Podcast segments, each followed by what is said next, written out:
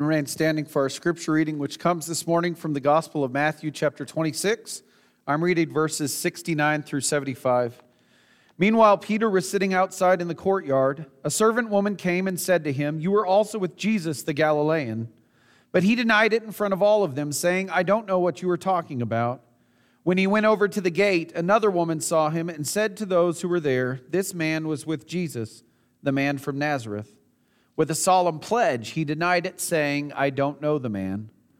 A short time later, those standing there came and said to Peter, You must be one of them. The way you talk gives it away. Then he cursed and swore, I don't know the man. At that very moment, the rooster crowed. Peter remembered Jesus' words, Before the rooster crows, you will deny me three times. And Peter went out and cried uncontrollably. This is the word of God for us, the people of God. Thanks be to God. I can invite you to be seated, and if you would turn your attention to the screen as we watch a short video on the courtyard in Jerusalem.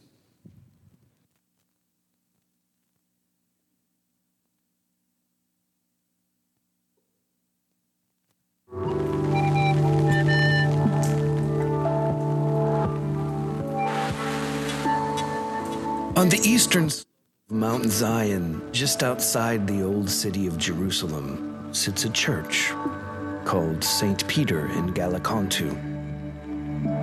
The ruins here, both beneath the church and in the courtyard, are unspeakably significant.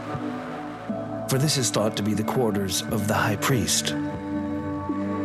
In Jesus' time, this would have been a man named Caiaphas, who was instrumental in the strategy to remove Jesus from public life. A Byzantine chapel was first erected here in the 400s. It was destroyed in the Arab conquest of 1010, rebuilt in the Crusades in 1102, and once again fell into ruin when Jerusalem again changed hands. The Church of St. Peter in Gallicantu that now occupies this space was built in the 1930s. Gallicantu in Latin means the roosters crow, making it obvious why this place holds significance in the story of Jesus' final days. When Jesus was led away from the Garden of Gethsemane in chains, he would have been taken from the Mount of Olives down through the Kidron Valley and back toward the city to the high priest's complex. These ancient stairs are part of the path that led up from the Kidron Valley and are quite likely stairs that Jesus, bound and scuffled, would have climbed to face the accusations that were being constructed against him. Here, Jesus would listen to all manner of testimony against him. He would be smacked around, spit upon, and ultimately called a blasphemer. The lower crypts from the time of Jesus still exist below ground. It is likely that Jesus was held a prisoner in the darkness here, knowing that his suffering was upon him. Meanwhile, just outside the walls, close enough perhaps for Jesus to hear the commotion in the courtyard, was a very frightened Peter, who three times denied that he even knew Jesus. The Church of St. Peter in Gallicantu is a stark and sobering place as one walks in the footsteps of Jesus. It forces us to come face to face with the very human suffering that the Savior endured, while confronting us with the ways in which we have also denied Jesus.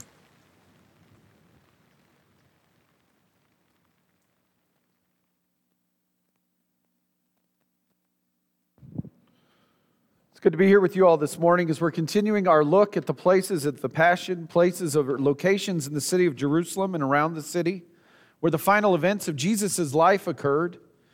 And so, for most of these places, we either have a fairly accurate archaeological and historical evidence, and usually that is coupled with tradition in terms of, of generations of people going to these places, and then also what we associate and what we read about them in the Gospels. So, over the past three Sundays, we've talked about the, the small village of Bethany, the Mount of Olives, the Garden of Gethsemane, and then this morning, as you've seen from this morning's video, we're going to be looking at the courtyard or the church where the, the house of Caiaphas is remembered. As you all saw in the video, there's a church that's there where it's believed that Caiaphas' house was built. That church is called the Church of St. Peter in Gallicantu or St. Peter where the rooster crowed. And the location of this church, as you can see on the map, is in the green portion, the upper city of the city of Jerusalem. You'll see it uh, down there under city. There's a little square that says House of Caiaphas. And so it's on an opposite slope of the Temple Mount in an area of Jerusalem called Mount Zion. Oh, so this mount, it's believed by archaeologists and biblical scholars that that's the location, this green area, the higher portion of Jerusalem, the upper city, where the chief priests and the others who worked in the temple would have lived. And so, this neighborhood, if you think about it, was one that was sort of exclusive. And as we've seen from the video, there's also a stairwell. And as I was looking at the video and thinking about it, you know, this is all archaeology, right? And so there's something that I can say about the stairwell today that you can go read something at home right after this, and it's going to say something exactly the opposite because that's archaeology, right? Or, or dis, uh, decisions or dis, um, discoveries are made that, that change our understanding of things as we see them. So there is that stairwell that we saw. It's believed that that stairwell, can you go to the next slide? It's all right. Maybe. All right, so that stairwell, you know, that they said that is probably the stairwell that Jesus would have walked upon. But it also is a stairwell that led to the Temple Mount area, where it's believed that that stairwell connected to an elevated walkway that went over the street and connected upper city of Jerusalem directly with the Temple Mount.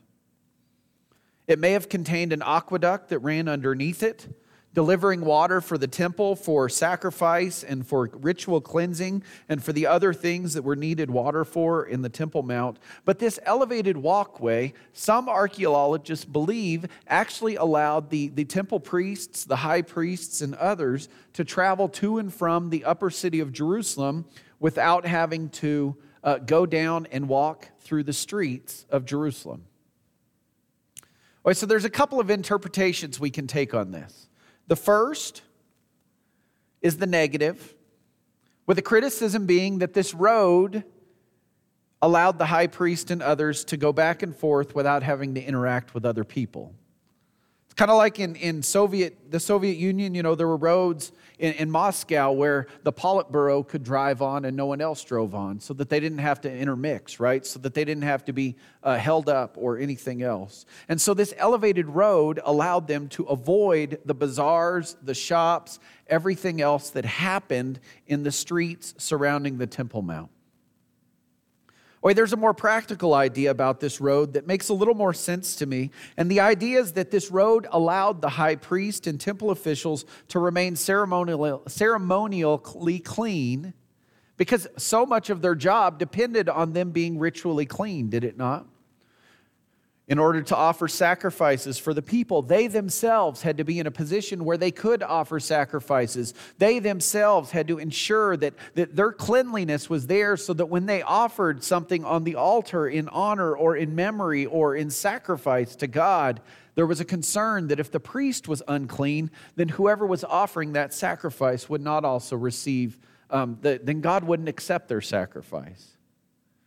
And so the practical explanation would just be that this elevated roadway allowed the temple priest and other officials to go back and forth while remaining clean so that they didn't accidentally come in contact with someone or something that would prevent them from doing their function, from doing their job, and from leading the people of, of Jerusalem and of Israel in worship. You can take it however you want. As we saw in the video, the church we're looking at was built in 1931. It's built over the top of a Crusader era church, which is built over the top of a fourth century church. Every time I watch these videos, I think I need a tour of Jerusalem that allows me to go under all these places that you go visit today, where you get to see the foundations where they say, oh, yeah, there's the church from 325 or 400 or anything else. But the amazing thing about this church is, friends, we can know for a fact that for over 1,500 years, people have worshiped God in this place. We can know for a fact that for over 1,500 years, not only have people worshiped God in this place, but this place has also been associated with the scripture that we're going to look at in a minute, which is Peter being in the courtyard and Peter denying Jesus three times. There's not a lot of places that have that kind of history and connection and connection that we can trace. So, what happened here? Because it's at this place that we see in the story of Jesus in his final days, in his final hours. We see that this place is a place where we see both grace and both guilt. In our scripture reading last week, we read about the Garden of Gethsemane, and we heard Jesus tell the disciples, Tonight you will all fall away because of me. This is because it is written, I will hit the shepherd, and the sheep of the flock will go off in every direction. Now, see, Matthew doesn't tell us what all of the disciples say, but Matthew tells us what one disciple says, doesn't he? Where he says that Peter responded to Jesus saying, If anyone else, or if, if everyone else stumbles because of you, I'll never stumble. Those are like the famous last words, aren't they? And Jesus' response I assure you that before the rooster crows tonight, you will deny me three times. Peter, even if I must die alongside you, I won't deny you. Now, Matthew helpfully adds an editorial to that scripture that we read last week. And after Peter saying these words, where he says, the other disciples also said the same thing. But we know how the story goes. We also have the ability and, and the opportunity to look and to remember and see the, the relationship that Peter and Jesus have had for so many years together. It's only been three years that, that Jesus has walked along the shore of the Sea of Galilee, and he called out to Peter and Andrew, his brother, who were fishing, saying to them, Come follow me, I'll make you fishers of men. And they chose to follow Jesus. Choosing to follow Jesus led Peter to be on a boat in the Sea of Galilee as a storm is, is tossing the boat about. And as the disciples are in fear, they look over and they see Jesus walking across the water. Peter walks out toward him. He stops and he gets scared. He begins to sink. Jesus takes his hand, he saves him. In Caesarea Philippi, we know the, the relationship of Peter and Jesus, where, where Jesus asked the disciples who the people say he was. You know, and they said, Well, some say you're Elijah, some say you're another prophet, some say you're this. And then Peter said, What? He said, You are the Messiah, the Christ, the living Son of God. Jesus takes Peter, James, and John to the Mount of Transfiguration, where they have the privilege of witnessing and seeing his full glory. Jesus takes this group of the three that we read about last week in the Garden of Gethsemane to be with him in prayer where not only have they now experienced his full glory, his full divinity, his full picture of who he is as God, and then in the garden they get to see the opposite of that, which is an example of Jesus being fully human. As he cries out to God, as he prays to God, essentially what I'm saying is Peter has seen it all and he has experienced it all, and he has been with Jesus through it all. So as I think about this story, and instead of thinking, you know, or, or kind of being critical of Peter, I think it only makes sense that we read and we see a story or a picture of a man who has been with Jesus through all things and in all things, at all places. He's witnessed, he's seen, he's smelled, he's tasted, he's said everything, he's done everything. And so it only makes sense for him to say, I'm not going to deny you. I'm not going to deny you. I've been with you as the disciples have questioned you. I've watched as you've changed, you know, uh, five loaves into food to feed thousands? I've heard you call out, standing before a tomb, Lazarus, come out, and I've watched a man walk out. See, I think when we look at Peter's story in this scripture, it completely makes sense for Peter to say, God, I'm not going to deny you because I've witnessed and seen so many things. But see, we've all made that same claim to God in our lives. When we say that, that we are not going to deny God in Christ, when we make claims like Peter does, and, and like Peter, we also find ourselves in positions where cracks start to form in our pledge to God. See, cracks are, are things that happen slowly, aren't they? Usually. You know, you might, you might see a crack, and then a little while later it gets a little bigger, and then a little while later you notice that it's a whole lot wider than you ever thought it was at whatever period it was that you noticed it before. Isn't that like Peter?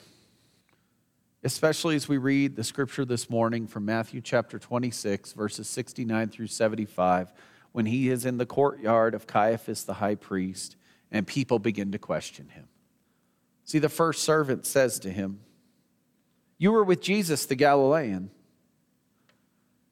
Peter says, I don't know what you're talking about. Wait, so there's a crack. Peter goes over to the gate in the courtyard, another area, and another woman saw him and says, This man was with Jesus, the man from Nazareth. Peter responded with a solemn pledge I don't know the man. And so a second crack. Finally, another in the courtyard comes over to him and says, You must be one of them. The way you talk gives you away. Or we know from ancient records that the people that lived in the northern portion of Israel around the Galilee had a distinct dialect that did set them apart from those that lived in Jerusalem and Judea and other parts of Israel. It's like when we hear someone talking from the deep south or somewhere else. Peter's response to this question was not just a solemn pledge, no, it was not just a denial, but the scripture says he cursed and he swore and he said, I don't know the man. The third crack. And then the rooster crowed. And essentially, the whole house that Peter had built at that time, in thinking that he had built in a solid place, that he was in a foundational place, that, that he would not crack or fall away or deny Jesus, crumble. As he realized that the words that Jesus had said in Matthew in the Garden of Gethsemane had come true. And see, Peter was heartbroken. All of the disciples had fled. All of the disciples had run from Jesus in the Garden of Gethsemane except one, and that was Peter who was there in this courtyard. Peter, who's now there and who has denied Jesus and who's heartbroken and, and who knows that, that he or feels like he has abandoned Jesus in his time of greatest need, that he had denied him, he had turned his back on him, he had thought it was all over, whatever it was. But see, here's where the gospel comes into effect. Because Peter felt like he had abandoned Jesus and denied him and, and done everything to turn his back on him. But what do we see in the scripture is that that is not the case. Because Jesus wasn't done with Peter. Just like Jesus wasn't done with any of the other disciples. Well, I mean, except Judas, because he was no longer around, but all the rest of them that fled, that ran, that denied Jesus in their own way, they didn't say it outright like Peter did, but they certainly weren't there when Jesus needed them, were they? But see, this morning, scripture shows us that every one of them Every one of them. Jesus wasn't done with them, just like today he's not done with Peter. Jesus can take the cracks that happen between us and him and he can fill them in. Jesus takes the cracks and he fills them in with whatever it is as he offers us forgiveness and, and hope and grace and the opportunity that we have to, to be in a relationship with him and to pursue a greater faith with him and to pursue the life that we know that he wants for each of us. See, thank God Jesus was not done with Peter in the courtyard at Caiaphas' house. Thank God that, that Jesus is not done with us. Even when we say, and even when we do things like Peter, where we deny Christ in our lives. Because if you see, the only perfect person that we read about in the scripture is Jesus. Everyone else that we read about, everyone else is an imperfect person responding to the work and call of God in their lives. And so, for Peter's case, it was this imperfect person who denied Jesus, who, who wanted to flee from him, who wasn't there in his time of greatest need. But yet, what did Peter end up being the one that, he, that, that, that did later after the resurrection? He ended up being the one standing in Jerusalem preaching. Because God can, God does, and God will use imperfect people to complete his perfect plan. Even Peter, even James and John and Andrew, even Philip, even you, and even me. See, friends, when God looks at those that he is going to use and does use, he doesn't look for the people that are the most perfect, but he looks for those of us that are willing to follow, to listen to the Spirit's urging, to listen to the Spirit's prompting, and for those that are willing to to come back and seek his forgiveness and seek his grace even after we've fallen, even after we've denied him, even after we've allowed whatever cracks that have formed between us and him to keep us from truly being in relationship with him. See, Jesus wasn't done with Peter, just like he's not done with you or me. He's not done with us when we deny Him. He's not done with us when we do anything else.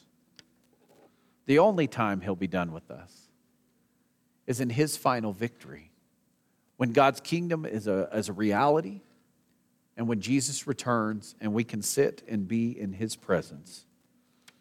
Amen.